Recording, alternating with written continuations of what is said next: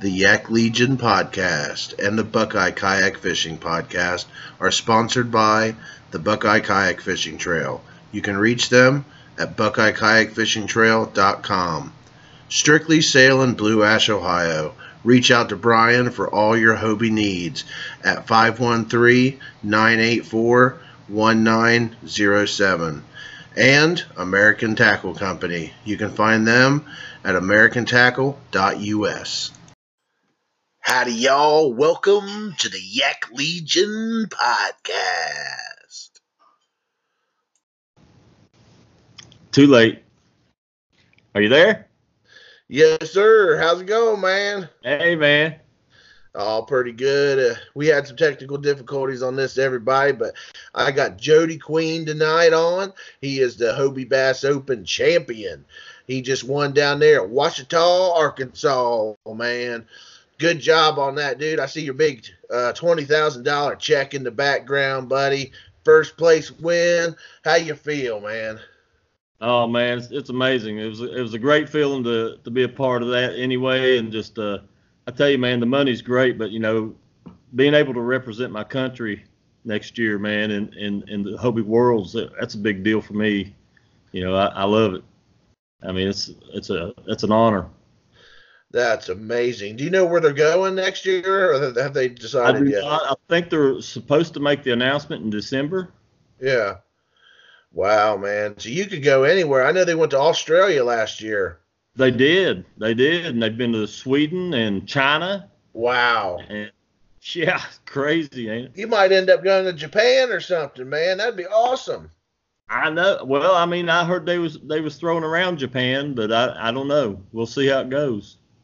Wow, man. So I see uh, anybody that's listening that can't see the video right now. He's got, I mean, Jody's got a big shelf behind him. He's got a big uh, bass. He's got all these KBF um, coins and really impressive setup, man. Um, so getting right into it, man. Um, how did you first start kayak fishing? Let's start at the beginning, man. What got you into kayak fishing?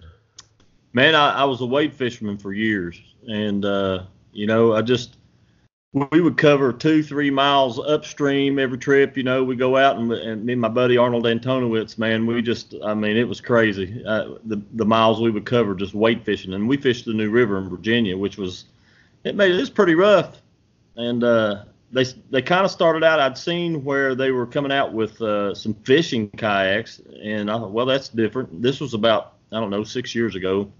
I seen one, and I got it, and it was a uh, it was a pretty cheap made kayak, but it let me know, man, this is where I want to be because I can cover a lot of ground. So uh, the next, uh, I guess about three years later, I think Jackson came out with the Coosa there in 2011, I think, or 2010. And uh, you know, I seen Drew, Drew Gregory do that big jump and twist and turn around, and I was sold right there, man. I was glad I had to have that, you know. So uh, yeah, I went and bought me a Coosa, and my buddy Brian Aliff, man, he bought him one, and uh, we hit the water, and uh, it was before uh, I'd even heard about KBF or anything, uh, any competition style uh, kayak fishing, and a couple years after we got our Coosa, I was I was down in Florida, and my buddy Brian called me, and he said, "Hey man, they're going to have a national championship." At uh, Paris, Tennessee, would you be interested in fishing? And he said you have to qualify through the uh, an open series that they have the day before. And I said. I said I'll try. Hell yeah, sounds great, man. Let's do it. You know, and and so uh, that was the beginning of it. And uh, I keep telling my my buddy Brian, I said, man, you just you've created a monster. You know, I just never looked back from there, man. It was it was like every tournament that came up. You know, every local tournament. And I still enjoy getting out and fishing some of the partner club local tournaments. And I, I belong to uh, a couple local clubs here, the uh, West Virginia kayak anglers, and they're just just a great group of people, man. I, I love my local guys, man, and I grew up cut my teeth on the river, and the and the lake stuff is all new to me, but uh, I'm learning it pretty good now. I'm starting starting to learn some things, and you never stop learning, but uh, yeah, I, I just I started there. I mean, every tournament that came up, I qualified for the ten the very first year that I started kayak uh, fishing, and uh, and I was paddling then too. Too. I didn't have a motor, didn't have uh, you know pedals or anything. I, I qualified in that little Jackson Coosa, which was pretty cool. So I went to the 10, and then uh, the next year I qualified for I qualified for the 10 three times, but uh, the last two times I've had motors on my I've had the Torqeedo on, which oh, made my life a lot easier. I'm getting too old to be paddling that plastic around like that, man. It's yeah. great. Yeah. I hear that, man. Those Torqeedos are expensive, man, but they're awesome. They are. They are. Eh, you know, if you're if if you're in a competitive, I do this for a living, man. This is all I do. Wow. So I need to be able to have the best tools that are available to me in order for me to pay my bills. So they they're expensive to someone who isn't fishing the trails or they're not, you know, looking for at this as a, a, chunk of supplemental income. If they're just out doing it for fun, it can it can be ex- expensive. But to somebody like me, who or, or like say Cody Milton or Eric Siddiqui or Jason Broach or whoever, those guys who if, who fish like that, it's it's another tool in their box, and and so it it kind of pays for itself because it, it gets you to the spots. I mean, it, it it'll totally change the way I fished. Oh, definitely, man. Yeah, this definitely beats paddling. That's for sure. Gosh, man. Nothing against paddling either, too, man. There's a lot of guys who just they just love to paddle and, and, and they do quite well in these tournaments. But for me, you know, traveling across the country and, and fishing all the places I do, it would it would probably kill me in about a year. yeah. Yeah, yeah, I hear that, man. Uh, I know West Virginia is a beautiful state. It's got to be nice to fish that oh. state. Oh, man, it's just gorgeous down here. I'm about 25 minutes from the New River, oh, and oh, wow. it's just yeah, it's it's just an amazing amazing fishery, and I've been fishing the New River for about about 40 years now, so I know it fairly well. And uh, but anytime a tournament comes there, I just I love it because that's my backyard, man, and I, I just love it down there. What local trails are in West Virginia that you fish? Well, you got uh, you got Mountain State Kayak Anglers, which uh, at one time, at one point, we were the uh, we had the largest turnout of any club in the United States. Uh, we we were averaging about 148 uh, entries per tournament in uh, a couple years ago, and then it dropped off a little bit. But we're there's still we still get 80 and 90 90 per. Uh, there's That's a couple. A yeah, yeah. There's uh, Southwest Virginia uh, kayak anglers is another. Jason Plumley down here in, in Southern West Virginia, he runs it. It's a it's a nice club. West Virginia Kayak Anglers, which is John Rapp. It's another club, and we, I mean, we got plenty of clubs here for guys to get out and fish if they want to. Uh, and they're and they're all great guys, man. I, I, I love them all. They're they're just real good dudes, man. Oh, the kayaking kayaking community is great. I'm on the committee for the uh, Buckeye Kayak Fishing Trail here in Ohio, nice. and uh, we're the largest trail in Ohio currently. And uh, man, I love the brotherhood of, of kayak fishing. Oh, we man. talk about that all the time on the podcast.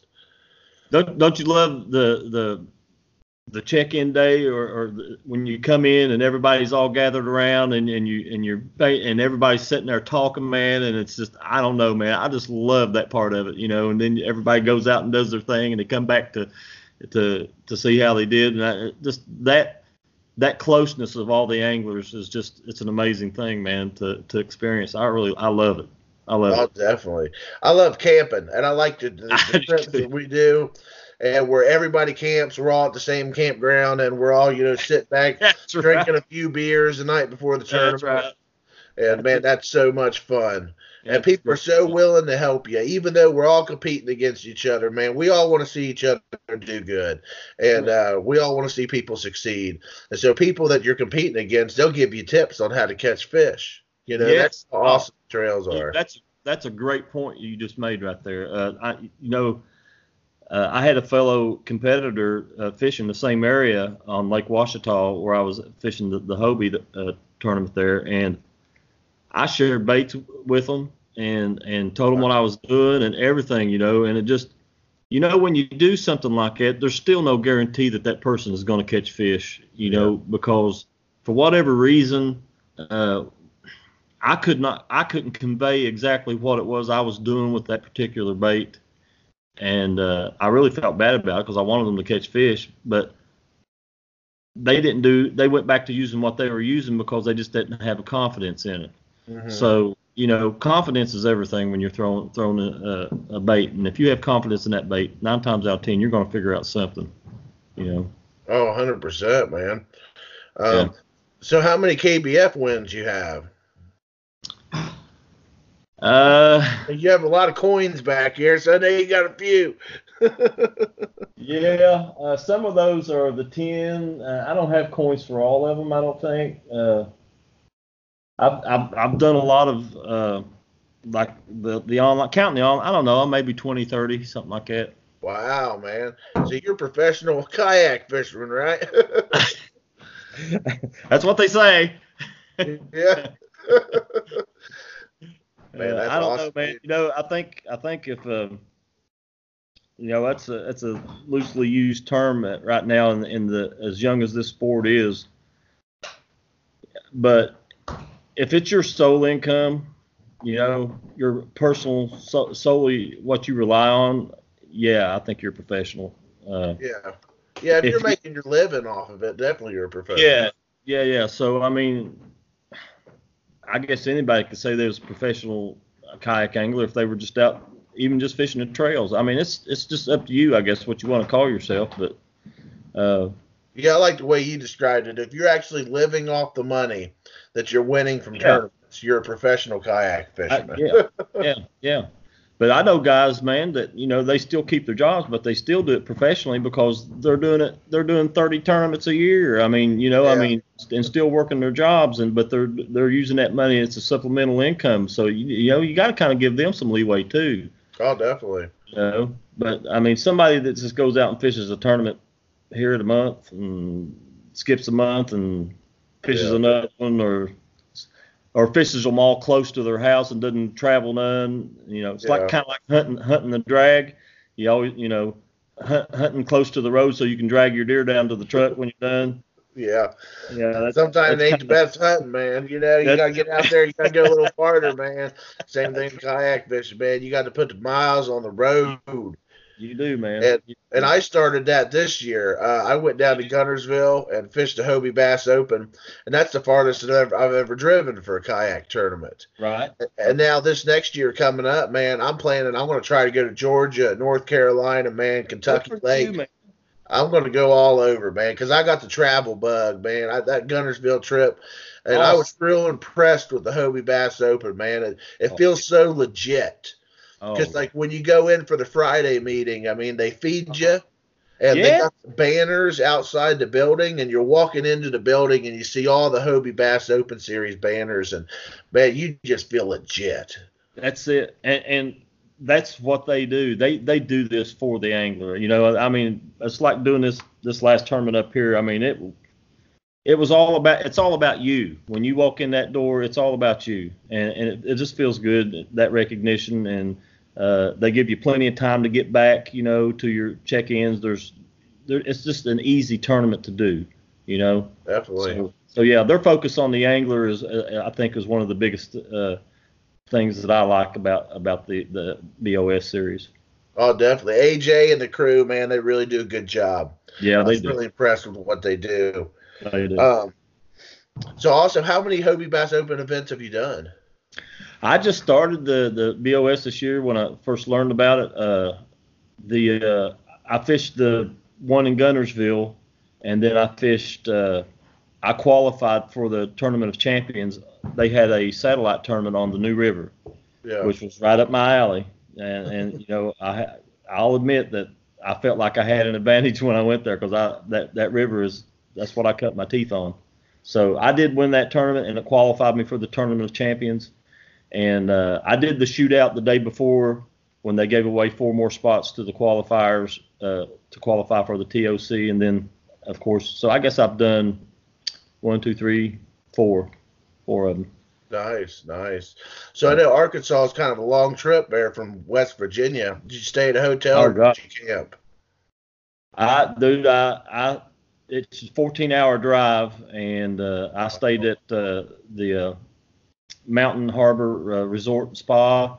Okay. Uh, but they have a they have a motel out on the road. That's where I stayed. Yeah. I mean, you know, I, I, I, just I can't get up in that spa area. They they won't let me up there. but uh, uh, uh, yeah, the the motel rooms were really nice though. They were. I mean, it's just. A, I think that motel has been there since the 50s, and they just kind of refurbished it, and it was nice and clean, and and man, they just they treated you real good. I, it's the only place I ever stayed where management called me and asked me if I was okay and if I needed anything. Uh, you know, yeah, and it's like a little motel right beside the road. But it was it was good because it was strategically placed. It was real close to where I wanted to fish. Wow. So I didn't have long. I come out of the motel room, get in the van, in a couple miles, I was right on the fishing hole. So it, that was pretty cool. That's awesome. So going into this tournament, man, like the week before you you, you travel up there, what were what was your mindset, and uh, what did you do for for preparation for this tournament? Well, man, I, I was lucky enough to uh, qualify for the FLW uh, early back in July. Wow. Uh, I fished I fished the Nickajack Nickajack FLW and I qualified for the uh, the Cup on Nickajack Lake.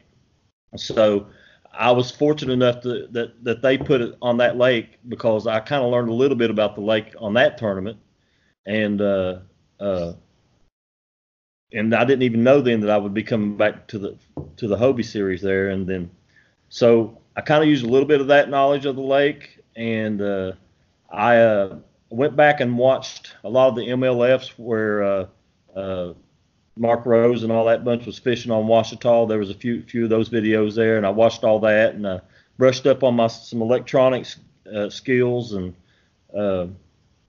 and then when I got there, I kind of had a a layout of what was in the lake. You know, the type of cover that it that it actually had. I know it's full of brush piles. Yeah. Uh, and I thought, well, I'm just going to fish these brush piles because I figured it was it's the time of the year is kind of cool. They're probably moving into those brush piles. And I I tell you, man, the best laid plans can go awry because that that wasn't what I ended up doing. I mean, you can plan for these things and and and and go in them with even confidence that you're going to catch fish, but when you get there, that's when the real planning starts. You know. Oh yeah.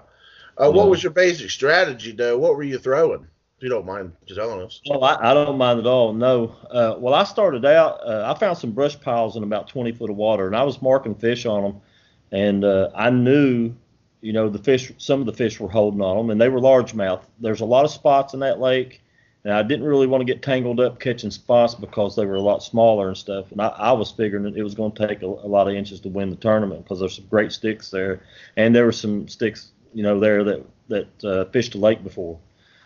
So I started on the brush piles, and I didn't do too good on them. And then we had this rain on uh, uh, the day before the shootout. It dropped like three inches of rain. The lake came up five inches, and the next day I wasn't doing that good. I caught a couple off of brush piles, and I went straight to the back of a creek.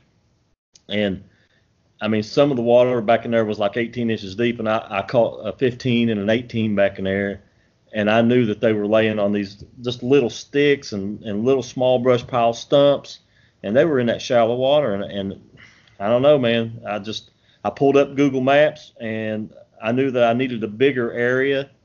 So uh, during that tournament, the shootout, I just packed up everything and went to this next area up where uh, it was just a bigger area of the same kind of stuff, you know, in, that, in the small area that I left. Yeah. once I got there, man, uh, I, I, threw a spinner bait for a little while and didn't get much on it. Uh, caught one fish off of it, and I know the water was a little bit dingy, so I just tied on a, a jackhammer, man. Nice.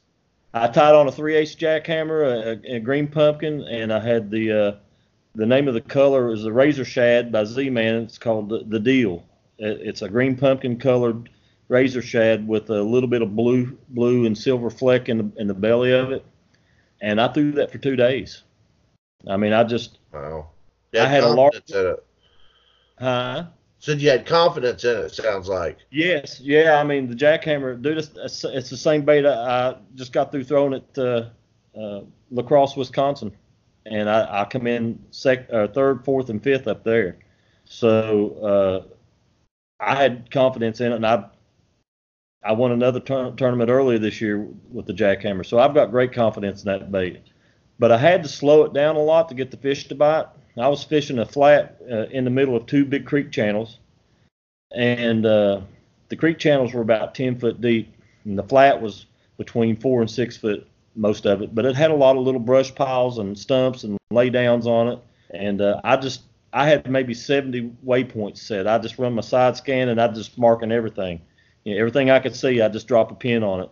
And then I just turned around and started fishing. And I just did this. You know, I just run a circuit, you know, for two days up there. And I just I let that. Uh, I, I was doing it so slow. I was working that uh, jackhammer so slow, it was just bumping the bottom all the time. And uh, they were picking it up. Anytime I hit a little stick or a rock or a stump or, or a little piece of brush, I got a hit.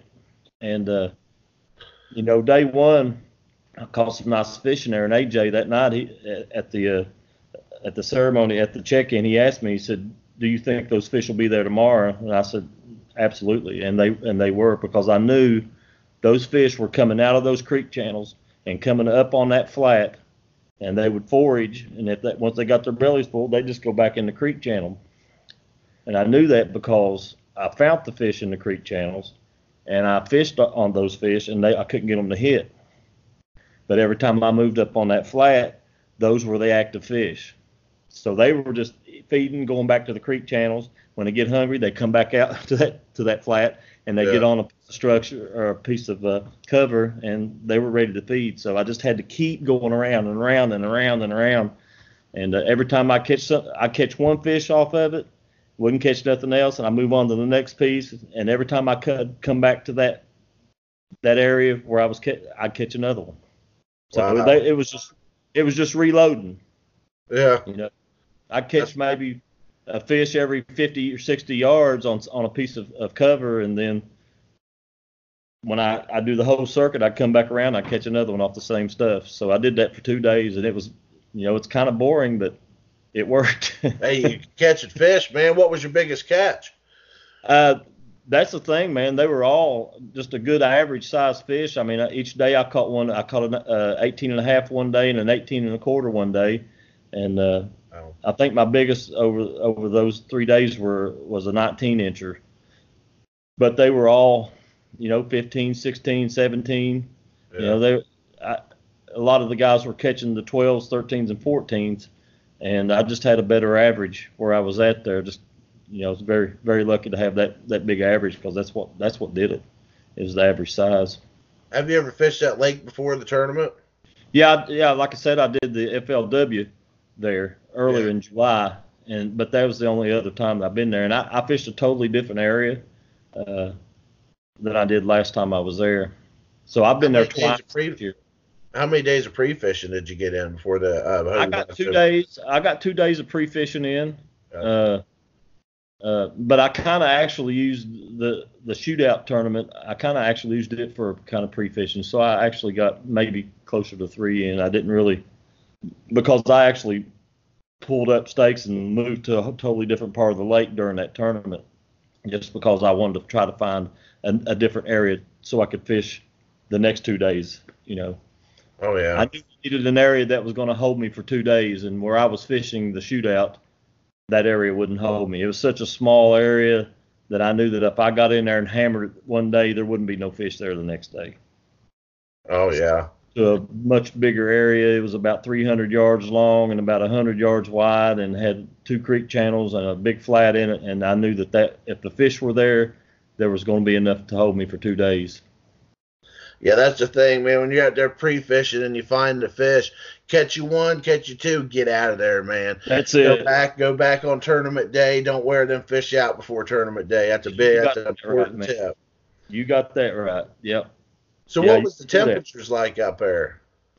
Man, it was it was up and down. I mean, up and down. Uh, uh, the the first day I got there it was fairly nice. You know, uh, on Tuesday it was in the 50s, and then uh, Wednesday it was it was again in the 50s, and then we we got the that torrential rain and a big cold front moved through. Friday the high was like I think it was 48. The night times it was getting down in the in the mid upper 20s, and uh, but we just had that one cold day on Friday, and then Saturday it got back up to you know 58 degrees. Yeah. But the mornings were both the mornings on that tournament were tw 28 degrees. that's starting out. cold night. Yeah, that's pretty cool. But the, the thing about it though, Zach, was uh, you know the creek channels. When I run over in those creek channels, and they were flowing a little bit. They had some current in them from that previous rain. Yeah. I was getting I was getting a temperature reading at right around 49 degrees of that water there. But as soon as I moved up on that flat, I was getting 57, 58 degrees. There was that much difference. Now I guess those bass were just they were they didn't want nothing to do with the cold water, and they were just laying right on that edge of that creek channel. Yeah. They just stayed to that warm water. So I had I had a captive audience. you know. They, They're just they, like they wasn't gonna get that. man. They don't They're like us. They didn't want to get that cold water, man. I don't either, Yeah. man. I I want to don't stay either. warm. I don't blame them. Oh, yeah, definitely, man. So uh, we'll take a quick commercial break here, and we'll be right back. Okay. And here is a word from our sponsors, Venom Lures in Lancaster, Ohio. They're known for their great soft plastics and terminal tackle. They've been providing quality products from right here in Ohio since 1984. Mr. Dustin Carnes is the new owner and inventor of the DK rig. It's a weedless version of the Ned rig that's taken the fishing world by storm. You can check them out at venomlures.com.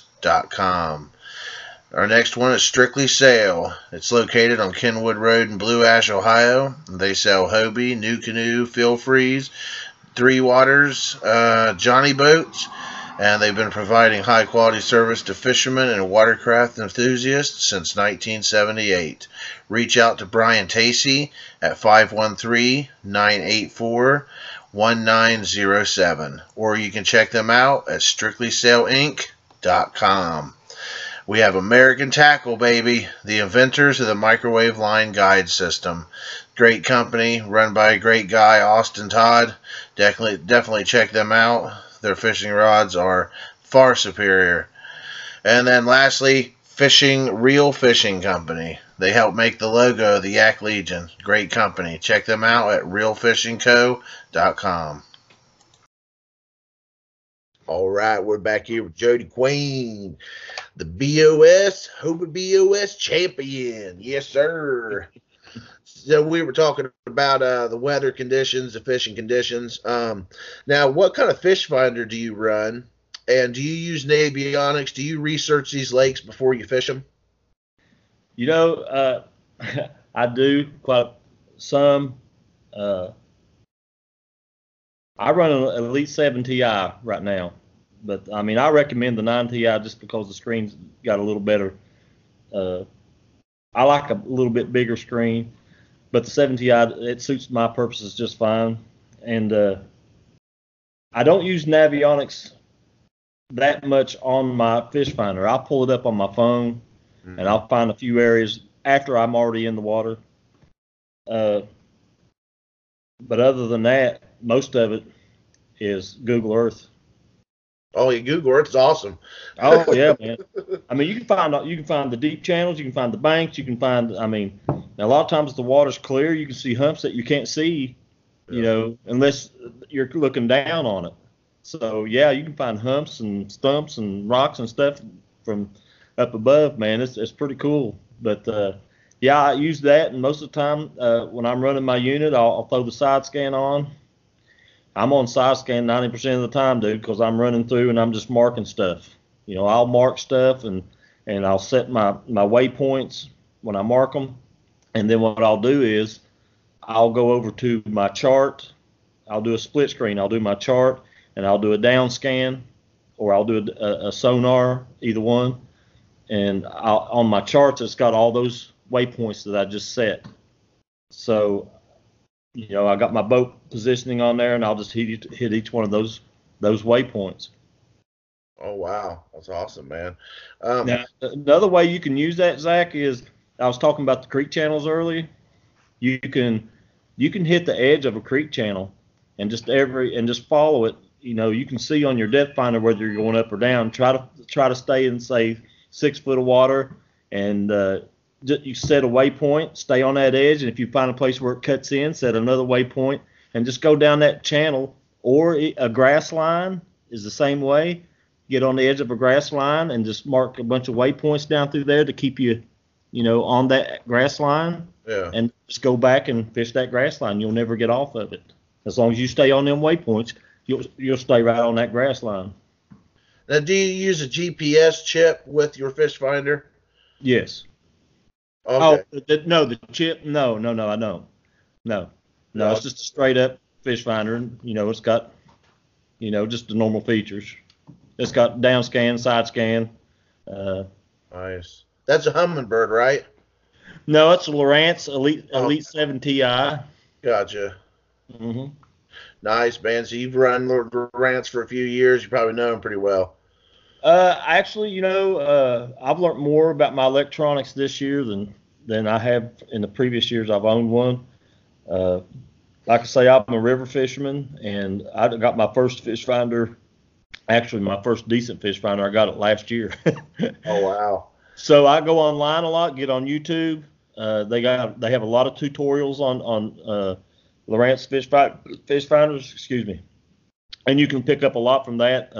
Your fellow anglers, the guys that you know have strong electronic skills. Uh, Christine Fisher has showed me some stuff. Uh, Jamie Dennison showed me some stuff. Corey Dreyer. You, you hit those guys up when you see them out on the water, man. They're, they're free with information. They're they're great people, and and they'll they'll help you out. They'll hook you up. I've learned a lot. And, you know, Ron Champion, man, he's he's great with elec electronics. You know, I I cornered him at the national championship one year, and just and he just and he took the time to tell me, you know, and it's people like that that keep people in the sport, man. You know, they, they help grow the sport by by being that way, and we need we need them.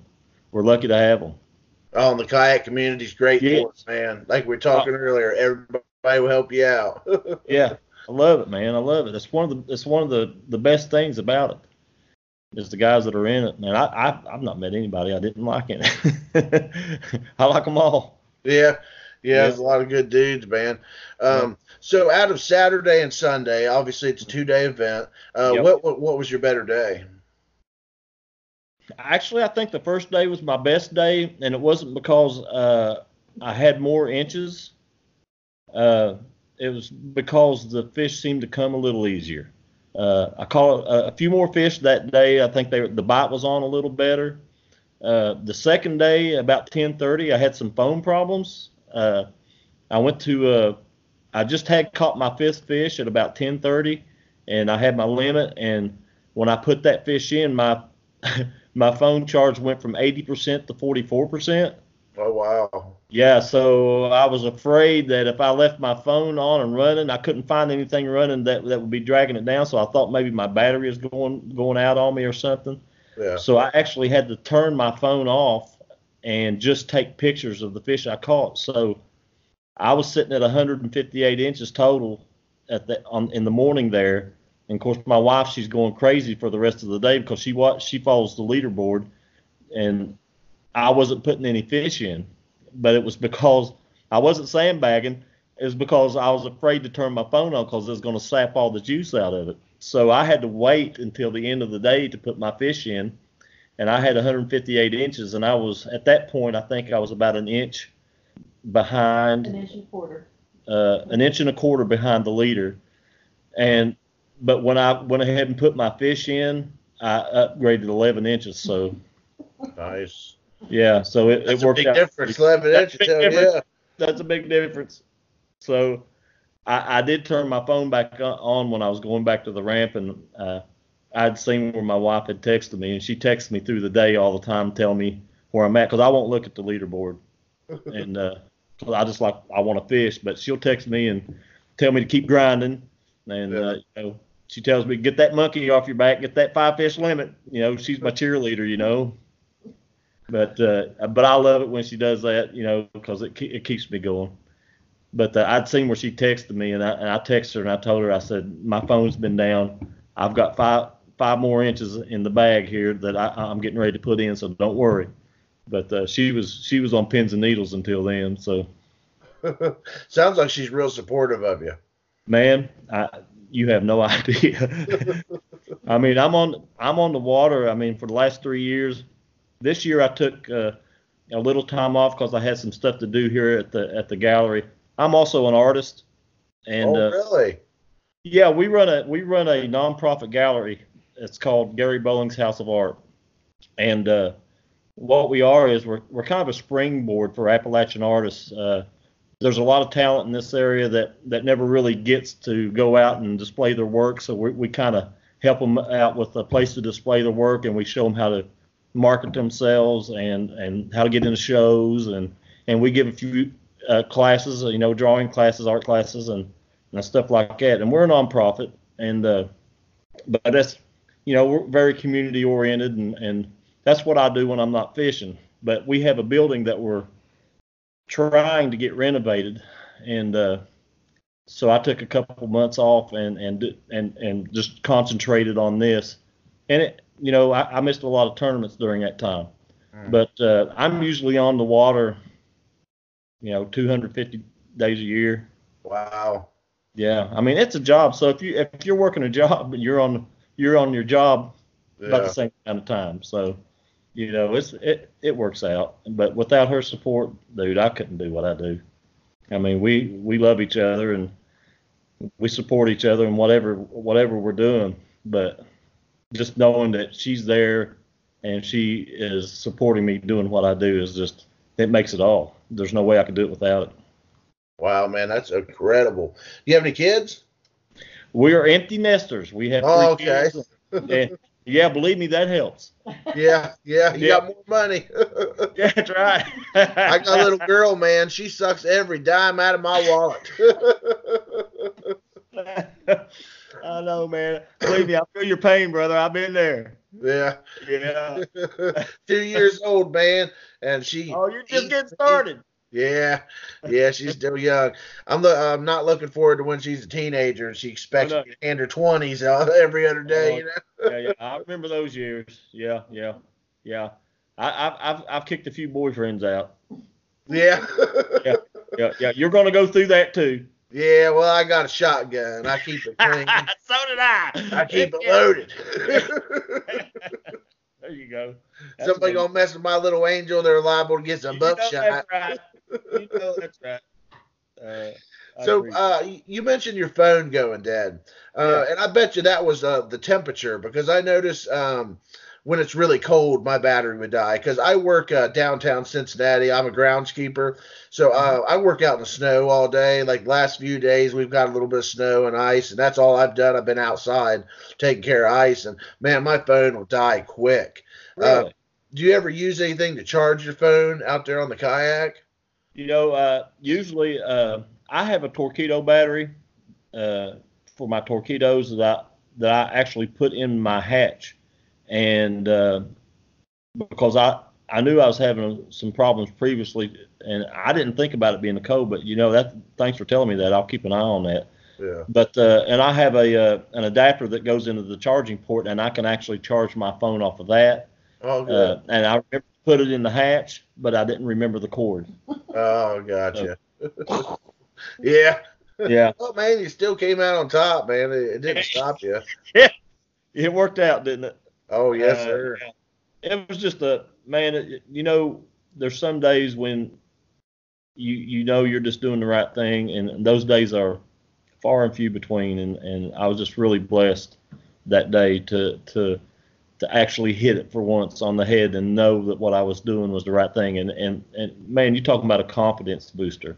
I mean, every cast you're waiting for that bite because you know that you're doing the right thing, and there's there's there's no other feeling like that.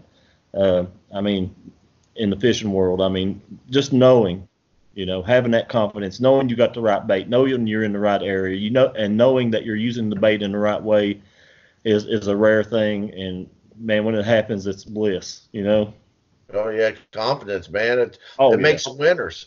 Yes, and you notice all the guys that really really succeed at these tournaments are all real confident guys. Yes. I, and I, I can tell by talking to you that you're very confident, man. That's a good thing in this industry, man, in this sport.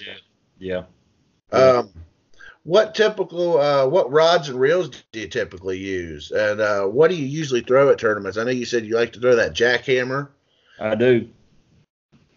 Uh, right now I've got kind of a mixed mash of rods and reels. I, am trying to settle in on on uh, on some rods and, and reels that uh, I'm trying to. I just try a little bit of everything right now. So, but so far right now I'm, I'm fishing two different types, two kinds of reels. I'm fishing the 13 fishing reels. I got the Z, I got a Concept uh, uh C and, an A, and uh, and I carry a lot of Lew's look for my backups and and I that day I was throwing a Lew's tournament MB uh, with a uh, seven seven three to one uh, retrieve on 14 pound test and uh, a seven foot three Muse Black 13 fishing rod, and uh, that, that seems to be about my favorite uh, setup for the jackhammer.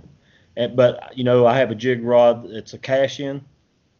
Mm. Uh, man, that rod, I tell you, I was really surprised. It's not a really high upper end rod, not a real expensive rod, but man, I have flat jerked some fish out of some heavy cover with that thing, and it's it's a heavy rod that I use for my jig rod, and I'm really impressed with with the Cashion brand.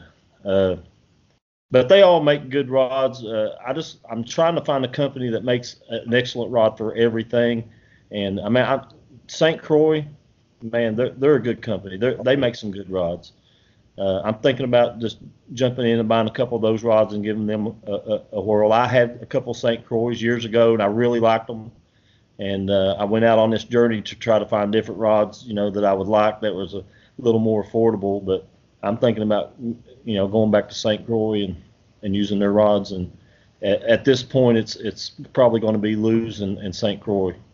Now, my buddy Kurt Smits, uh, you probably heard him. Kurt, man, you're right there in his hometown, man. Yeah. I love Kurt, man. Kurt's a great guy, dude. I, I really like Kurt. He's been on the podcast three times. Has he? Oh man, good for him. He's That's, a regular on the Yak Legion, man. Oh man, I, I love Kurt death, man. Tell him I said hello. You see him before I do. Yeah, I'll see him this Saturday. He's going to host a seminar down there at Strictly Sail and Kayak. Nice. And uh, man, he's all over the stripey fish right now, man. He's I know he was he was telling me. He said, "Man, it's almost stripe season. It's almost stripe season." He said, "I'm, I'm getting ready to get I'm get out there and get them." I said, "He loves it, doesn't he?" Oh yeah, he's been getting them, man. He he posted a video this morning on his Facebook. Uh, he's catching some nice ones out there, man. Cool. But, but cool. he uses the St. Croix St. Croix rods, and uh, he's yeah. I think he's sponsored by him. And um, yes. man, he swears up and down by him. I, I hadn't been able to buy one yet, but it's on my list. I definitely want to check out the brand. Yeah, I, I definitely want to get back into them. I think, and uh, Jamie Dennison also, man, he, he uses St. Croix, and, and he has nothing but good to say about him. He loves them. Uh, yeah. He let me borrow a rod on this tournament, and uh, it's it's a, it was a nice rod. I mean, it was an, for an Alabama rig. I ended up not throwing the Alabama rig during the tournament uh, just because I was already on a confident bait, confidence bait. Yeah. Uh, I was catching fish. I had no need to throw an Alabama rig because I was I was catching fish. So, but uh, yeah, and I was looking at the rod, man, it's, and it was one of the Legend Elites, which is like a four hundred dollar rod, which I can't afford that. But well, maybe I can get one. He can now. I can't now, can I? Uh, yeah, but uh, yeah, they're they're really well built and nice rods. Yeah. I've never heard anything bad about them. I haven't either, man. You know, you hear a lot of stuff about you know eyes coming out and and stuff on other rods, and you hear horror stories about some of these rod companies, and and but I've never heard anything. They're a solid company. Oh yeah, definitely. Um, yeah, I believe in 100%, man. I need to get me one bad. so I, I got that question question for you. Now, you, okay. you know, you're you're a professional fisherman, right? Uh, you travel all over the country doing this stuff. Now, somebody that's looking to get into it, like like mm-hmm. me, for example, or just a guy in my situation where I fish normally uh, my state, you know, my state trails. And, that's a great place to start. Yes. Yeah, I was going to ask you, what's yeah. your best advice for uh, somebody that's getting into wants to expand out of their state trails and start okay. fishing the big stuff, man, and become a professional angler? man, I, you know, what I suggest is is is pick one good show up tournament and and go and just you know one one that you think that you're going to that suits your type of fishing like uh, like if you say well I like to fish grass so I'm going to fish Guntersville try to find a, a, a good tournament uh, F, uh, KBF or or uh, BOS like you went to Guntersville or yeah. find one of those tournaments and fish it and test your mettle. But in between that, I tell you, man, I, I suggest doing some online tournaments too because what happens when you do the online tournaments uh, through KBF is you can still travel to to areas and fish those areas uh, like you're fishing. It's like it's almost like practicing, you know. Yeah and you have all month to get your fish in. But all the time that you're doing that, you're learning a lot. You're learning a lot. So I, I'm a big fan of doing some of the monthly tournaments and picking one or two good show up tournaments.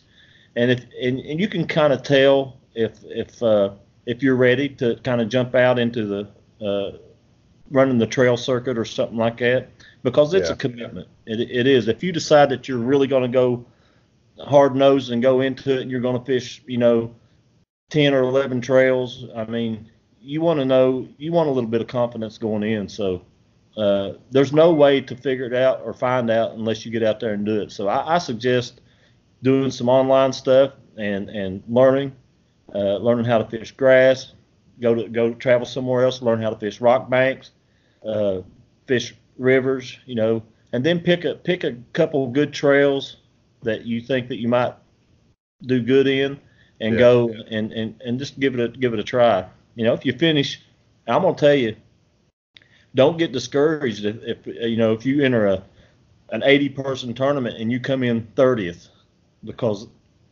that's still good. Yeah, I you mean- still be over half the, the field. Yeah, I mean, don't get discouraged over that because when you start going to those those bigger tournaments, you start doing the trail tournaments, the information that you're getting from from these guys that are winning these tournaments is priceless, and that will carry you through to a, to the next tournament, and then to the next tournament, and then to the next tournament. And when you put yourself on the water with these guys that like Cody Milton and Jason Broach and Corey Dreyer and Jamie Dennison, uh, you know, Kurt Smits, uh, Dwayne Taft. I mean, when you put your water, put yourself on the water with these guys, it's only going to make you a better angler. So, Oh, 100%. yeah, so make sure that you get out there, talk to these guys, watch what they're doing. You know, listen to them when, when they're at, uh, up there speaking at the the podium when they're after they've won or placed high, and listen to what they're saying, and and take that knowledge and, and learn it. You know. So on the water, being on the water is the best experience of all. Oh, 100%, man. You, you're not going to learn how to fish sitting on the couch watching YouTube videos. Amen, brother. That's it. That's it. I mean, you can you can watch those videos all you want to, but there's nothing like being on the water. Oh, 100%. That's why I like the podcast thing, man. You can listen to the podcast on the way to the lake. You listen to it on the way back. You're learning a few trips. You know, you get out there on the water. It's like, man, I heard Zach and Zach Yeah. and Jody talking about the jackhammer, man. I'm going to mm. throw that jackhammer today. Yeah. Um, Yeah. There's a Yeah. lot of good information, but nothing beats time on the water. Nothing Just getting out on the there, casting and practicing and putting some your Yep. time in. Absolutely right. Absolutely. Definitely, man. So I know you mentioned you uh, you like to throw jigs. What jigs do you throw?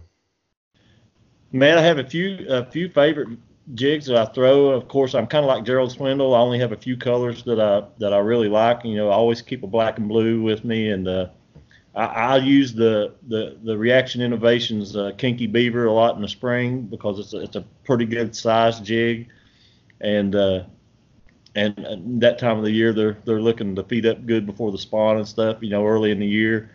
Um, I use a lot of green pumpkin, and uh, Reaction Innovations also has a a color called Donkey Punch, and man, that thing is just it's amazing. But I use them on a a uh, a swing head, a Gene Larew swing head jig, and uh, what they are is it's the football jigs, and they got a regular three aught or four aught hook on them, and uh, you basically they're basically a Carolina rig. You know, you just rig your your your kinky beaver or whatever you're using, a biffle bug or something like that on them, and they do real good. And and they're they're made to be swam across the bottom a little bit, but I use them just like a regular jig. Oh wow, They do real well. I like Uh, that the- name, Kinky Beaver. I know, sounds right? My wife laughs every time I say that. yeah. I can't believe that's what that's called. There's some fun That, stuff. that has a, that has some weird connotations to it. You know, I mean, I don't know. Uh, I'm not gonna go there. yeah. Try to get dirty minded stuff off the podcast. Uh, man, Justice Jig makes a good one. There's a lot of good jig companies out there. Double D jigs are some great jigs. There's some hand tied jigs that I, I'm not sure they might be local to where I'm at, but uh, uh, uh, they make some great jigs. Uh, as it get water gets colder, where I'm from, we kind of mix a, a, rubber and a hair jig together, you know, in, in, in early winter around here because the smallmouth, you know, that's what we go for around here. They tend to do a little better and just work it slower. Uh, yeah, and the uh, you know the the biffle bug is also a great one. The rage bug, man, strike king, God, man, I've caught so many fish off that thing. I've used uh, those before. Oh man, they're they're they're great bait. But I usually use them. Uh, I'll just I'll take a uh, bobber stop and peg about an eighth ounce sinker on them and use a three yard hook in them. Uh, and and you can drop them in brush. You can run them across the bottom, and you can do what you want to with them, and they'll, they'll get into the places where they hide too. Uh, punch rigs, you know, if I'm fishing heavy hydrilla, uh, pads or something like that, I'll I'll use a, a, a punch rig. You know, use a three quarter ounce tungsten, and uh, I, again I'll just put a bobber stop on it on on the on the line there and use a three or four aught hook according to my bait size, and I'll punch with that. One thing that I learned this year, I was down on Lake Jackson, and uh, I caught my personal best down there in February this year. It was it was 10 pounds and eight ounces, and I was taking a, a jackhammer and running it through these pads I mean, I just I just wanted to try it, and it actually fishes well in pads. You just throw it out, and if you can hit a hole in between those pads and let it sink a little bit, it just runs around the edges of those pads, man, and it'll come right through them. I mean, you'll get snagged up some, but man, dude, I, I was really surprised you could use that bait in that that type of area, you know. So it's it's the jackhammer is a versatile bait. Oh yeah, man. I, there's a lot of fish caught on a jackhammer, but they're expensive, and I yeah. hate to lose one. I hate to lose twenty dollar freaking chatterbait. But you know what, man? The thing I like about using the three eighths is most of the time you're fishing shallow enough water, you can get them back. Yeah. Uh, uh, but uh, yeah, they're up at the La Crosse. I was actually jigging up there. Mm. With I was I throw it out and let it sink in the grass, and just give it a big jerk, and it'd come up out of the grass, and then I just keep my line tight and then just go right back down real slow and then hide in the grass and then I'd jerk it up again and they were busted. So there's the versatility of that bait is crazy. I mean, you can use it a lot of different ways. Oh wow, great! I, now I know that La, La Crosse, it was kind of warm. It's like in the 90s, wasn't it? I mean, the the water was hot. Uh, well, it was. Uh, they, they had a, a, two different tournaments up there. The first one was, yeah, it was a little hot up in there, but when I was up there, uh, it was actually cold and rainy. Oh wow! And the water was up 11 feet. Dang. Yeah, it was it was a minor flood. Yeah, I'd say yeah. so. And some of the locals up there that I talked to uh, had said that they had never seen the water levels that high in, in October before. Uh, but all it did, you know, when don't let that stuff discourage you. You know, when the water gets up and muddy like that, the bass actually are pretty predictable. Yeah. I mean, you just got to find the place where they're going to. But they they they're like us, you know. If your water gets muddy and if you turn out the lights, you first thing you do is go to a wall and, and you just orient yourself. Fish are the same way. They they like to be oriented to something. They like to know where they're at. So they'll pull up tight to a log, a grass pile, a rock hump, and they'll just hang real tight to it. So you know, there's not much open water fishing in muddy water. You just find the banks and fish tight to them. Those spinner baits, jackhammers. Uh, yeah. yeah. I got I got really good. I got a lot better this year at fishing muddy water, especially mm-hmm. in the spring. We had a lot of floods. We had a lot of. I mean, Ohio, man, all our lakes are brown. They're all they all look like yoo-hoo. Mm-hmm. Um, so you get used to used to fishing the muddy water because usually the fish are right on structure. You know, yeah. I've said this before on the podcast, but they're just like uh, when you walk into a room, right, and it's pitch black. There's no right. lights on, man. What right. are you doing? you're grabbing that wall. You got the hand on the wall, and you're right. trying to feel your way around the room. And that's what the bass do too, man, because they can't see through that muddy water. That's right, and that's so that's in there with that hand right on the wall. Dude, that's that's when you have an advantage because that's when their lateral lines kick in. They yeah. they're not really relying on eyesight, so the the color or, or the type of bait. I mean, you throw dark baits in it, but I mean it doesn't really matter as much because they're they're going off of reaction, and then they they hear something or feel something that lateral line picks up something, they're just going to strike at it. Yeah. You know, so it kind of, I mean, I'd rather fish in, you know, stained water. I mean, this this last tournament that I won was in stained water. I I was feeling kind of right at home there. Oh yeah, it's just like the daredevil, man. He's blind, but all his other senses are uh, are heightened. That's right. And it's the same thing with the bass, man. They can't Same see, thing. so they're going off vibration off their lateral line That's right. and on And the they sense of smell. That's right.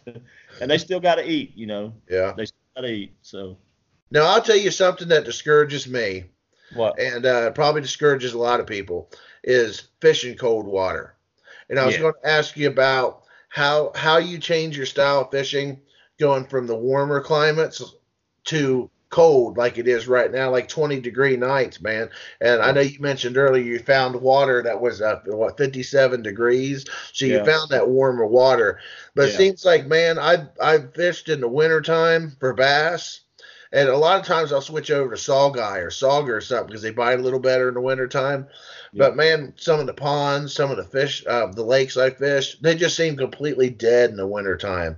Yeah. And it seems like I slow my presentation down and I slow my retrieve down, but I still struggle to catch fish. Do you have You any advice on that? a, a- a lot of that is is location, location, location, man. I mean, when the water gets cold, the bass tend to group up. Uh, they're they're still going to eat. The bites are going to be a lot more subtle. Uh, I usually will downsize, and, I will work real slow. Um, you can take a drop shot in the wintertime and use your electronics. Find a brush pile or some kind of cover on the bottom, and drop a drop shot in it, and it's just like this all day. You know, just just got to be real slow with them. One thing I found out uh, found in the wintertime is is if you're fishing deep water for the for these bass is it takes a while sometimes to get them activated, but when they if you get one to bite, a lot of times you'll catch two or three, and then they'll slack off again. You won't get another bite for a while, but then you'll catch another one, and you'll catch two or three.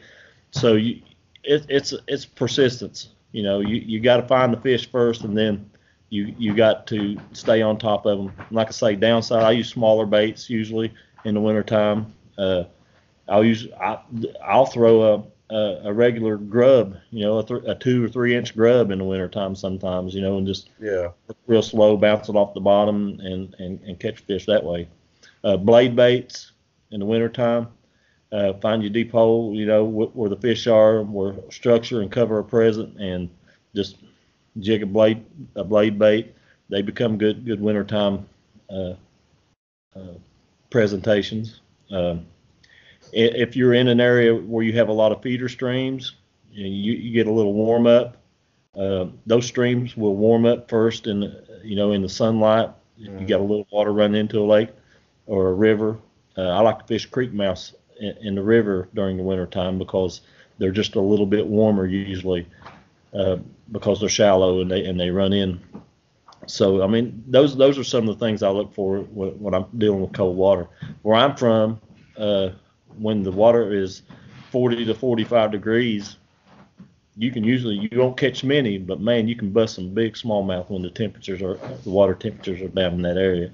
Wow. You have to cover a lot of territory sometimes, but man, if you can find some studs, and they'll hit. You know, when the water's cold like that. Yeah, that's definitely something I'm going to practice this this season.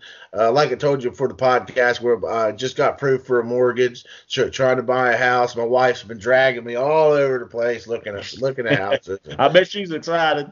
oh yeah, yeah, we're Yeah. excited to get out of here, man, and move That's into awesome. something. I'm happy. Um, now I mentioned you mentioned earlier that you started off with a Coosa, Jackson Coosa. Uh, what made you switch to the Bonafide, and how do you like the Bonafide? Oh man, I love the Bonafide. Uh, you know, I, I did start out with the Coosa, uh, and the Coosa was still to this day. There's there's two boats that stick out in my mind as being the best river boats that, I, and that's the reason why I, I got into the Coosa because I, I needed something for the river. It was before I started fishing the lakes and, and really starting to fish the the uh, the tournaments. Uh, to this day, I think that the best river boats that I've been in is is the the Bonafide uh, the the uh, RS 117 Mm-hmm. and and that little Coosa. I mean those two boats. The thing I like about the the 117 is the Bonafide RS 117 is it's it's more stable. Yeah. Uh, I can stand up in that boat fairly easy. I mean, I was standing up in the Coosa, but it was you had to you had to stay on your on your game. But the uh, now when I started fishing the lakes, uh, that's when I needed a little bigger boat. So I, I actually went to an ATAK 120. I had it for a while. It was real, really hard to paddle for me, but it was a it was a great boat too. And then I went to the 140, and I still miss my 140, man. That that that's a great boat. Uh, the only thing I didn't like about the 140 was it was it was kind of wet in the wintertime. You, you know, you get some some waves coming over the gunnels if you were in a lake and you had boats running. Uh, so it was kind of a wet wet ride, but man, what a, what a great boat that was, and it's a fast boat to, to be the size it is. Uh, but the 117 or the 127, it kind of takes it, it lessens all the problems that you had with all the other boats that I had. It it actually maneuvers well, you know, well enough, and uh, uh, it has the accessibility and riggability of that boat is is amazing. I mean, uh, I've got uh, I put a I put a Torqeedo on mine. I've got my controller. There's two big bars that come off on the front of the seat, and I put my controller on that bar, and it's everything is right here at my fingertips. You know, I got my throttle here. I got my fish finder here in the middle. Uh, it, it's just the accessibility of everything you need to fish with on that boat, and the seats are just way comfortable. A big thing I like about the Bonafide 2 is the seat height. You get in a lot of these clear streams, like where I live here in the clear lakes. Yeah. Uh, standing up can be kind of iffy because it spooks a lot of fish. But the seat height is such on the Bonafide 127 where you can actually do some some sight fishing without spooking those fish without standing up, and I like that. I like that real well. Uh, now I heard these seats on the Bonafide were like the most comfortable kayak seats in the industry. Oh, they are, dude. I mean, bar none. I mean, keep the straps tight. You know, uh, figure out what what your comfort zone is on them. You know, you can loosen the straps and and and be a little relax the backs on them a little bit if that's that's what you want to do. If you need some lumbar support, the straps on it, you just tighten them up a little bit. Uh, they're great seats, man. Yeah, that's probably the most comfortable seat I've been in is, is, is Bonafide seats. Oh, nice. I'm on a Hobie PA12, and I, me being a bigger guy, and uh, I love the stability in that boat. Oh. Uh, but my co-host, uh, like I told you before the podcast, he's in a Bonafide. He's in um, the Black Widow. He just got the Black Widow, and he's excited to get that thing out on the water, man. That thing looks heavy metal, man. oh man, does it? Oh god, man, that thing is it's a creature, dude. That thing is bad, man. It looks awesome. Yeah, yeah rock, man. Hobie makes a good boat too. Yeah, that PA12 is a great boat. You could actually take that that PA12 in, in, into the, some of the rivers too. I mean, it it yeah. actually is okay in the river. Uh, but they're yeah, Hobie makes a great boat too. Their drives, I think, is is they they've got the drive. Oh know? yeah, the Mirage drive drives. Oh yeah, man, that drive is just it's awesome. They they are the the industry uh, bar, you know, for for the for the drives. I mean, especially um, the new 360 drive they got, man. And yeah. you can move that kayak. Uh, you can't even move bass boats like that. You know, you yeah, can drift yeah. it. Yeah, yeah. Positioning. You know, when they they come out with that 360, I think positioning is is. I mean, we all know how positioning is is important. I mean, getting the right angles, uh, and that just man, that, it does away with the need for uh, a lot of in a lot of places it does away for the need for an anchor you know, if, if you're fishing light wind, you know, and, and something like that, you don't even have to drop an anchor, man. You just use that to position yourself with it. Yeah, they're great boats. Oh yeah, man, awesome. Yeah, Bonafide and a Hobie, man, they're awesome. Yeah. Uh, my buddy Brad, um, he's on the uh, Bonafide team, mm-hmm. and uh, he really likes their boats, man. And uh, I'm I'm definitely impressed with them. Yeah, I'm on the Bonafide team. Are you awesome, yeah. man? Yeah, I was going to yeah. ask you um, the end of the podcast about your sponsors, but before that, um, this is something I ask all my guests. Okay. it's just, uh, it's a fishing story. It could be sad. It could be it could be happy. It could be funny. It could be tragic. You got one for us. I got a good one for you. so I told you earlier that I was an artist, right? Yeah. Well, my wife and I, I used to run up and down the coast, you know, mostly in Florida in the wintertime doing art shows. And of course, being a fisherman, I always I drug my little Coosa along with me everywhere I went, you know, because I mean, in Florida, if you see a lake, you're like, ah, yeah, I got to fish that. Oh yeah. so I was doing a I was doing an art show down in Okeechobee, the city, the little town of Okeechobee there, and uh, I told my wife, I said, you know, I'm doing this art show. I'm this close. I'm I'm 12 miles from Okeechobee. I'm going to Okeechobee. I've never fished it. It's my, you know, growing up, that's all you hear Okeechobee, Okeechobee. Oh yeah. So so I wanted to go to Okeechobee. Well, after the art show was was over with and we got packed up and uh, I drove down to a launch about midway down the lake there. I can't remember the name of it, but I launched and I pulled out into the main lake from the launch and I, I paddled probably, I don't know, maybe a half a mile, three quarters of a mile, and I come into an area that was it looked great, had grass and hydrilla and, and all kinds of stuff, you know. Uh, so I just put my paddle down and I kind of coasted into this area and I stopped.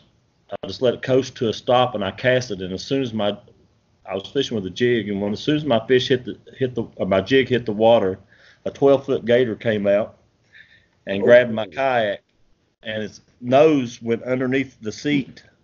The, I had my seat in a high position on that boat, and if I had it in a low position, he'd have clamped down on my leg. Whoa! So his nose went under my seat, and he clamped onto my boat, and he tried to turn. You know, they do that death roll thing. Yeah. He tried to turn me, but he hit me perfectly sideways, and he couldn't he couldn't turn me. And I had to I never forget I had the bending branches paddle, and where I used it in the river a lot, it had a lot of gnarly edge on it, you know, and it was real sharp. And I tried to push him off of me, and I couldn't push him off of me, and I just kind of slid the paddle across his his eye, and it busted his eye open. Whoa! yeah, and it gunked out, and when I did that, he turned loose of me.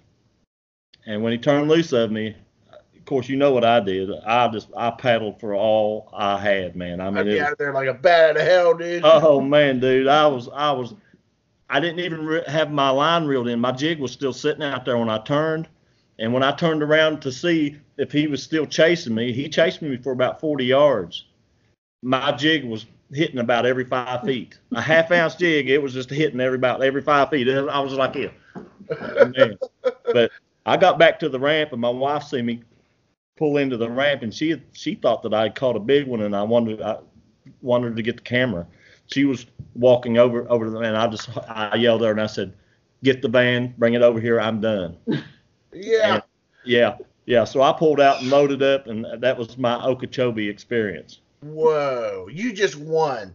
No other story will top that. I don't think, man. no other story will top. I have never heard of somebody being attacked by an alligator kayak. You could have been killed, man. Oh yeah, I called the FWC down there and re- reported the attack, and uh, you know I was surprised to learn that that that they'd had like two or three other incidences, but none of them had actually gone that far. They they bump the kayak or they try to run them out of an area or something, but that was that was a har- harrowing experience, and Yeah. for a couple years after that, you know, when you stop in the gas stations down there and, and the little uh, uh, tourist traps and stuff, they got these alligator heads that you can buy, you know. I had one as a kid. Yeah. So I kept one on the front of my my kayak a couple years, and I was fishing the ten down in the uh, Bienville one year, and Chad Hoover he come up to me and said, "Man, why you got that ki- why you got that gator head on your on your kayak?" I said, "Man, it's voodoo." I said, "I'm lucky to be alive, and I, I you know I figure if I put the head of one on there, it's like a scarecrow. Maybe it'll just keep them away, you know." But uh, when he asked me why, I told him that story, and he said, "Man, I got to get that on tape." So if you go back and watch, pull up Chad Hoover and, and watch the the I think it's the first ten. He he's got me on film telling that story. wow. Yeah. Yeah, I think you just you just won. You just won, man. You just won my story, my my story question. Because I ask all my guests, like, "What's your craziest freaking kayak story?" That is the craziest kayak story I've ever heard, man. Yeah, man, it was. I mean, I, when that thing come out, dude, I, I stopped right on top of him. That's all. That's the only thing I can figure. Yeah. Yeah. I mean, he didn't chase me off the bank and come out and get me. I must. It, but he must have sunk down before I got there and was laying on the bottom. And when I stopped, I had to stop right on top of him, because just as soon as that thing stopped, he was there. He come out of the water, and it was a big gator, dude. I mean, How long a- do you think he was? oh, he was 12, 11, 12 feet. Yeah, he had to have been big if he was attacking your kayak, man. Yeah, he was he was bigger than my kayak. Yeah. Man, a 12 foot gator, dude. Yeah. I'm almost surprised he didn't flip your kayak. You'd have Well, been you know, done then. if he hadn't if he hadn't have clamped down on it and tried to turn me end to end instead of clamping down on it and maybe just dragging himself off of it, that probably would have turned me over if he drug himself off of it. But he didn't. He he grabbed it and tried to tried to spin me, and he couldn't do it. So when he rolled over like that, he was kind of bent over like that. I had access to his his face, you know, and I just took that paddle, man, and just. I mean, it was black goo that come out when I when I rubbed that paddle across his eye, and I put everything I had in it because I knew if I didn't hurt him or because I couldn't shove him off of me, he was just he clamped down too hard, you know, and I couldn't shove him off, and, and I knew if I didn't hurt him that I I was going to I was going to be his play toy for a while, you know, so so yeah, when when that when that goot come out of his eyeball and he turned loose of me, buddy, I was gone. And he chased you for a while. Oh yeah, he still he he was he wasn't full force chasing me, but he was letting me know he was back there. You know, I was about 40 yards. He swam behind me for about 40 yards before I could get away from him. Whoa, that's crazy, man. Holy cow. Yeah. That scared I'm lucky to be here, man. Yeah, you are. Yeah. I'm glad to be talking to you, buddy. yeah. I know, man. I'm glad you are too. Jeez, oh Pete, man. You just threw me off my whole podcast. That's a crazy story, man. I don't even know what to even what to even ask now. man, that's something awesome. That'd be Uh, crazy if you go out there again to Okeechobee and you got you, you come across a one-eyed gator. Yeah. Got a big patch on his eye. Yeah, he looked like a like a pirate. he'd be coming after you again for vengeance. yeah, he's like, there he is. There he is. Get him. I'll get you this time, buddy. yeah. But it was just I was so lucky that that he just his nose went under. I was lucky that I had my feet in the high position yeah. Because if I had that seat in a low position it, on that on that little Coosa, it put you way down toward the bottom, and Yeah. there's there would have been no room. His nose, his upper jaw would have just come right down on top of my leg. There ain't there ain't no doubt in my mind. Man, damn, that's scary, dude. Now I've heard of people catching them on line, like on your fishing line, casting around and stuff. I never heard them attacking a kayak, man. That's Yeah. crazy. The funny thing about it is, dude, I, I spent a lot of time in Florida, and I've actually, you know, around Destin and, and some of the creeks that run into the uh, Choctawhatchee Bay down there. Uh, I've I've waded those creeks. I've I've been around gators a lot, and I've never had a problem out of them. Uh, Oh, when they get up around eight foot, that's when you kind of got to start giving them their space because they get real territorial sometimes. But I've come right by 10 and 11, 12 footers down there in the Ocklawaha River around Rodman Reservoir down there, and I've never had a problem with them. And but that but that day, it was just it was it was the wrong gator at the wrong time. man, damn. that I don't even know how to, where to go from here. that that just blew me you away. asked me for a story, I gave you one. Yeah, the, Uh, yeah, definitely won the yeah. story game. That's for sure. Um, so sponsors, man. Yeah. What sponsors? What pro staffs you got? Oh man, I'm I'm real picky about my sponsors. I don't have a whole lot of them, but I love the ones I have. I mean, I've I've had plenty of chances to go with other people, but like I say, I don't I don't endorse anything that I don't use. Uh, I just don't think it's right to. Uh, I have uh, Bonafide kayaks, of course. Uh, uh, Luther Cifers, man, great guy. I mean, he's been with me. I, I've paddled their uh, their prototypes, and uh, Chad Hoover come down and we did a show together down in in, uh, in Florida down there where we we went snook fishing, and I, I got to paddle the prototype, and I knew right then that was that was going to be the boat for me. So uh, you know, big shout out to Luther Cifers and and, and the whole Bonafide team down there. Uh, also, I have uh, Fishing Online, which is an amazing amazing tackle company, man. Uh, you know, I've, I've gotten stuff from a lot of different tackle companies. You know, had to order it online and stuff, and sometimes it's five, six days before I get them. I've never had that happen to me with fishing online, man. They're, uh, you know, you order it, you order it for two, they got it in the mail, and it's on its way to you. I've never had a mix up in my order. I've never had an order where they sent me the wrong thing. Uh, at John and Brianne Harley, uh, great people, great company. They're a small company, but man, they have great selection of stuff. Just just good people. Uh, of course, Torqeedo, uh, Jeff Little, and and and uh, Steve Turkla, who is the head of the Torqeedo USA, are great great guys. They've been with me for almost since the beginning of this thing, and and they support me well. Um, I have a, a yak attack, you know, if it snaps or or uh, uh, clicks or you put a paddle in it or anything, it's yak attack, man. You oh, know, that, that's just the way it is. They they are the kings of the market, man, and they make great stuff, and oh, I'm, I'm, on their on their team. Uh, also, uh, Land Cruiser Restorations, man. I, I know it's a that's a weird uh, sponsor to have, but man, they, they what they do is they take these old Land Cruisers and they restore them. And I got to talking to uh, uh, this James Shepard, which is the owner of it. They just they believe in what I'm doing, you know, and he's a fisherman and and uh, he's helped me out quite a bit. Um, he actually had a uh, an 85 FJ shipped down to the uh, uh, national championship one year, and I drove it around down there. Man, they're beautiful. I mean, when they restore them, they put Veth motors in them, and uh, you know V8 Vortec motors, and they, I mean, they they got every option on them that anything that you can buy new has got on it. They got backup cameras, they got you know tow packages, they got you know all the racks and brush cars and stuff. So they're they're a great company, and they've got they've got clients all over the world, uh, and and they help me out, you know, uh, to get into some of the tournaments and stuff that, I, have been fishing. Great people, and that's that's about all the sponsors I really have. Uh, I've had a few chances, you know, to go to other sponsors, but I didn't use their products. So, you know, I told them, you know, if you send me your product and let me use it, you know, and uh, but but yeah, I keep it simple, and uh, I seem to be better off for it.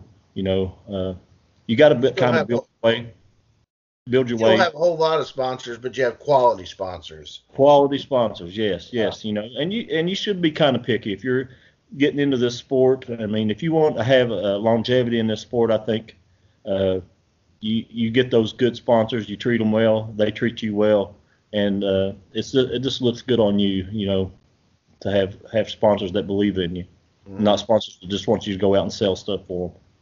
Oh yeah, yeah. and not just trying to you know, get all the sponsorships you can. Just really focusing yeah. on the ones that you believe in, that you use yourself. And yeah. that's that's big importance, man. Definitely. I, I agree. Yeah, yeah, that's the way to go. But uh, man, I'm still stuck on that alligator. I can't believe that happened. oh man, that's crazy. Now I've heard of beavers attacking. You ever have a beaver? Any problems with beavers? I've come across some beavers I thought were going to attack me, dude. I'm gonna tell you something. Yeah, they're kinky beavers. the kinky ones I ain't worried about. You know, it's the angry beavers that I get worried about. yeah, they're the mean ones. they got some chompers on them, don't they? yeah, man. Dude. Imagine one of them things getting a hold of you. Oh man. But uh, I've seen them get mad. I get, you know, when they got young, you get too close to their huts and stuff. Uh, I've been wade fishing on the Greenbrier River down here and had a little run in with one, but it it it it left me alone and I got out of the area. So, yeah, I mean they're kind of scary, man. I've seen some big beavers. Yeah, well, you seen that video a couple years ago, the kayakers going down the river. I forget where it was, and the beaver was attacking them. And they were fighting that beaver off I with the paddle. That, dude. They had to kill that thing. Yeah. Yeah. That's scary, yeah, man. man. you don't want one of them things coming after you, man. Oh, they cut down trees, man. Imagine what That's they do right. to your leg. I know. I know, man. man. Yeah. Yeah. Well, man, I appreciate you coming on, man. I really enjoyed talking to you. You got you got good character to you, man. Thanks, man. I, you know, I have I have a great time, man. I'm just I'm happy to be here. I, I appreciate uh, the invitation to come on. I really do, and it's it's nice meeting you too, man. I you know I know you're on my friends list, and I've seen your name before, and uh, I didn't get uh, get a chance to talk to you down at the Guntersville, but this is good enough, and I, I really appreciate it, man. I, I, it's nice to meet you. Well, man, you'll see me at more ha- Hobie Bass Open awesome. this year, and I'll be sure to walk up and introduce myself and definitely shake that. the hand of the champion, man. Oh man, I appreciate that, man, and and I look forward to it. I really do. I, I look forward to seeing you out. Well, awesome, man, and congratulations again. Now, for everybody that didn't know, um, I have a little list of the top three winners Um, of course, you came out at number one. Then we had uh, Matthew Scotch. Uh, He Mhm. came Yep. in at uh, second place. He won five thousand. Yep. And then uh, Great Coach stick. Milton at number three, and he won uh, three thousand five hundred. Man, all Yep. three of you guys rocked it, man. Oh man, I tell you, those, those guys are great sticks too, man, and and li- very likable guys and, and free with information. Cody's a great guy. Matthew, man, I just uh, uh, just it was great to be able to fish with them, man. It was. They're good guys. Oh man, that's awesome, dude. I'd like to meet them guys too, man. Uh, maybe we'll, we'll catch will. up, uh, get a beer sometime, maybe after a Hobie Bass man, sounds great. man. Yeah, man, sounds awesome. I'll, I'll tell you my gator tale again. Oh no, Yeah. next time I see you, I'll, tell you when I got bit by a copperhead. Uh, now, now, hold on, hold on. No, no, no, that's next time, dude. Oh man, you don't want to tell that story? Uh-uh. Nope, that's next time. now you got me wanting to hear the Copperhead story, man.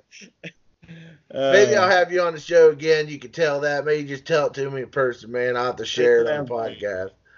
I look forward to the chance. Man, you got critters are attacking you left and right, Oh, man. man. How are you still alive? Well, I don't know, man. It works to my favor. Nobody fishes around me. Yeah. I, I'm got kind the of scared whole- to fish around you now, man. I got, Got, the whole bears coming out and attacking us or something, you know? Two bears in the river too, by the way.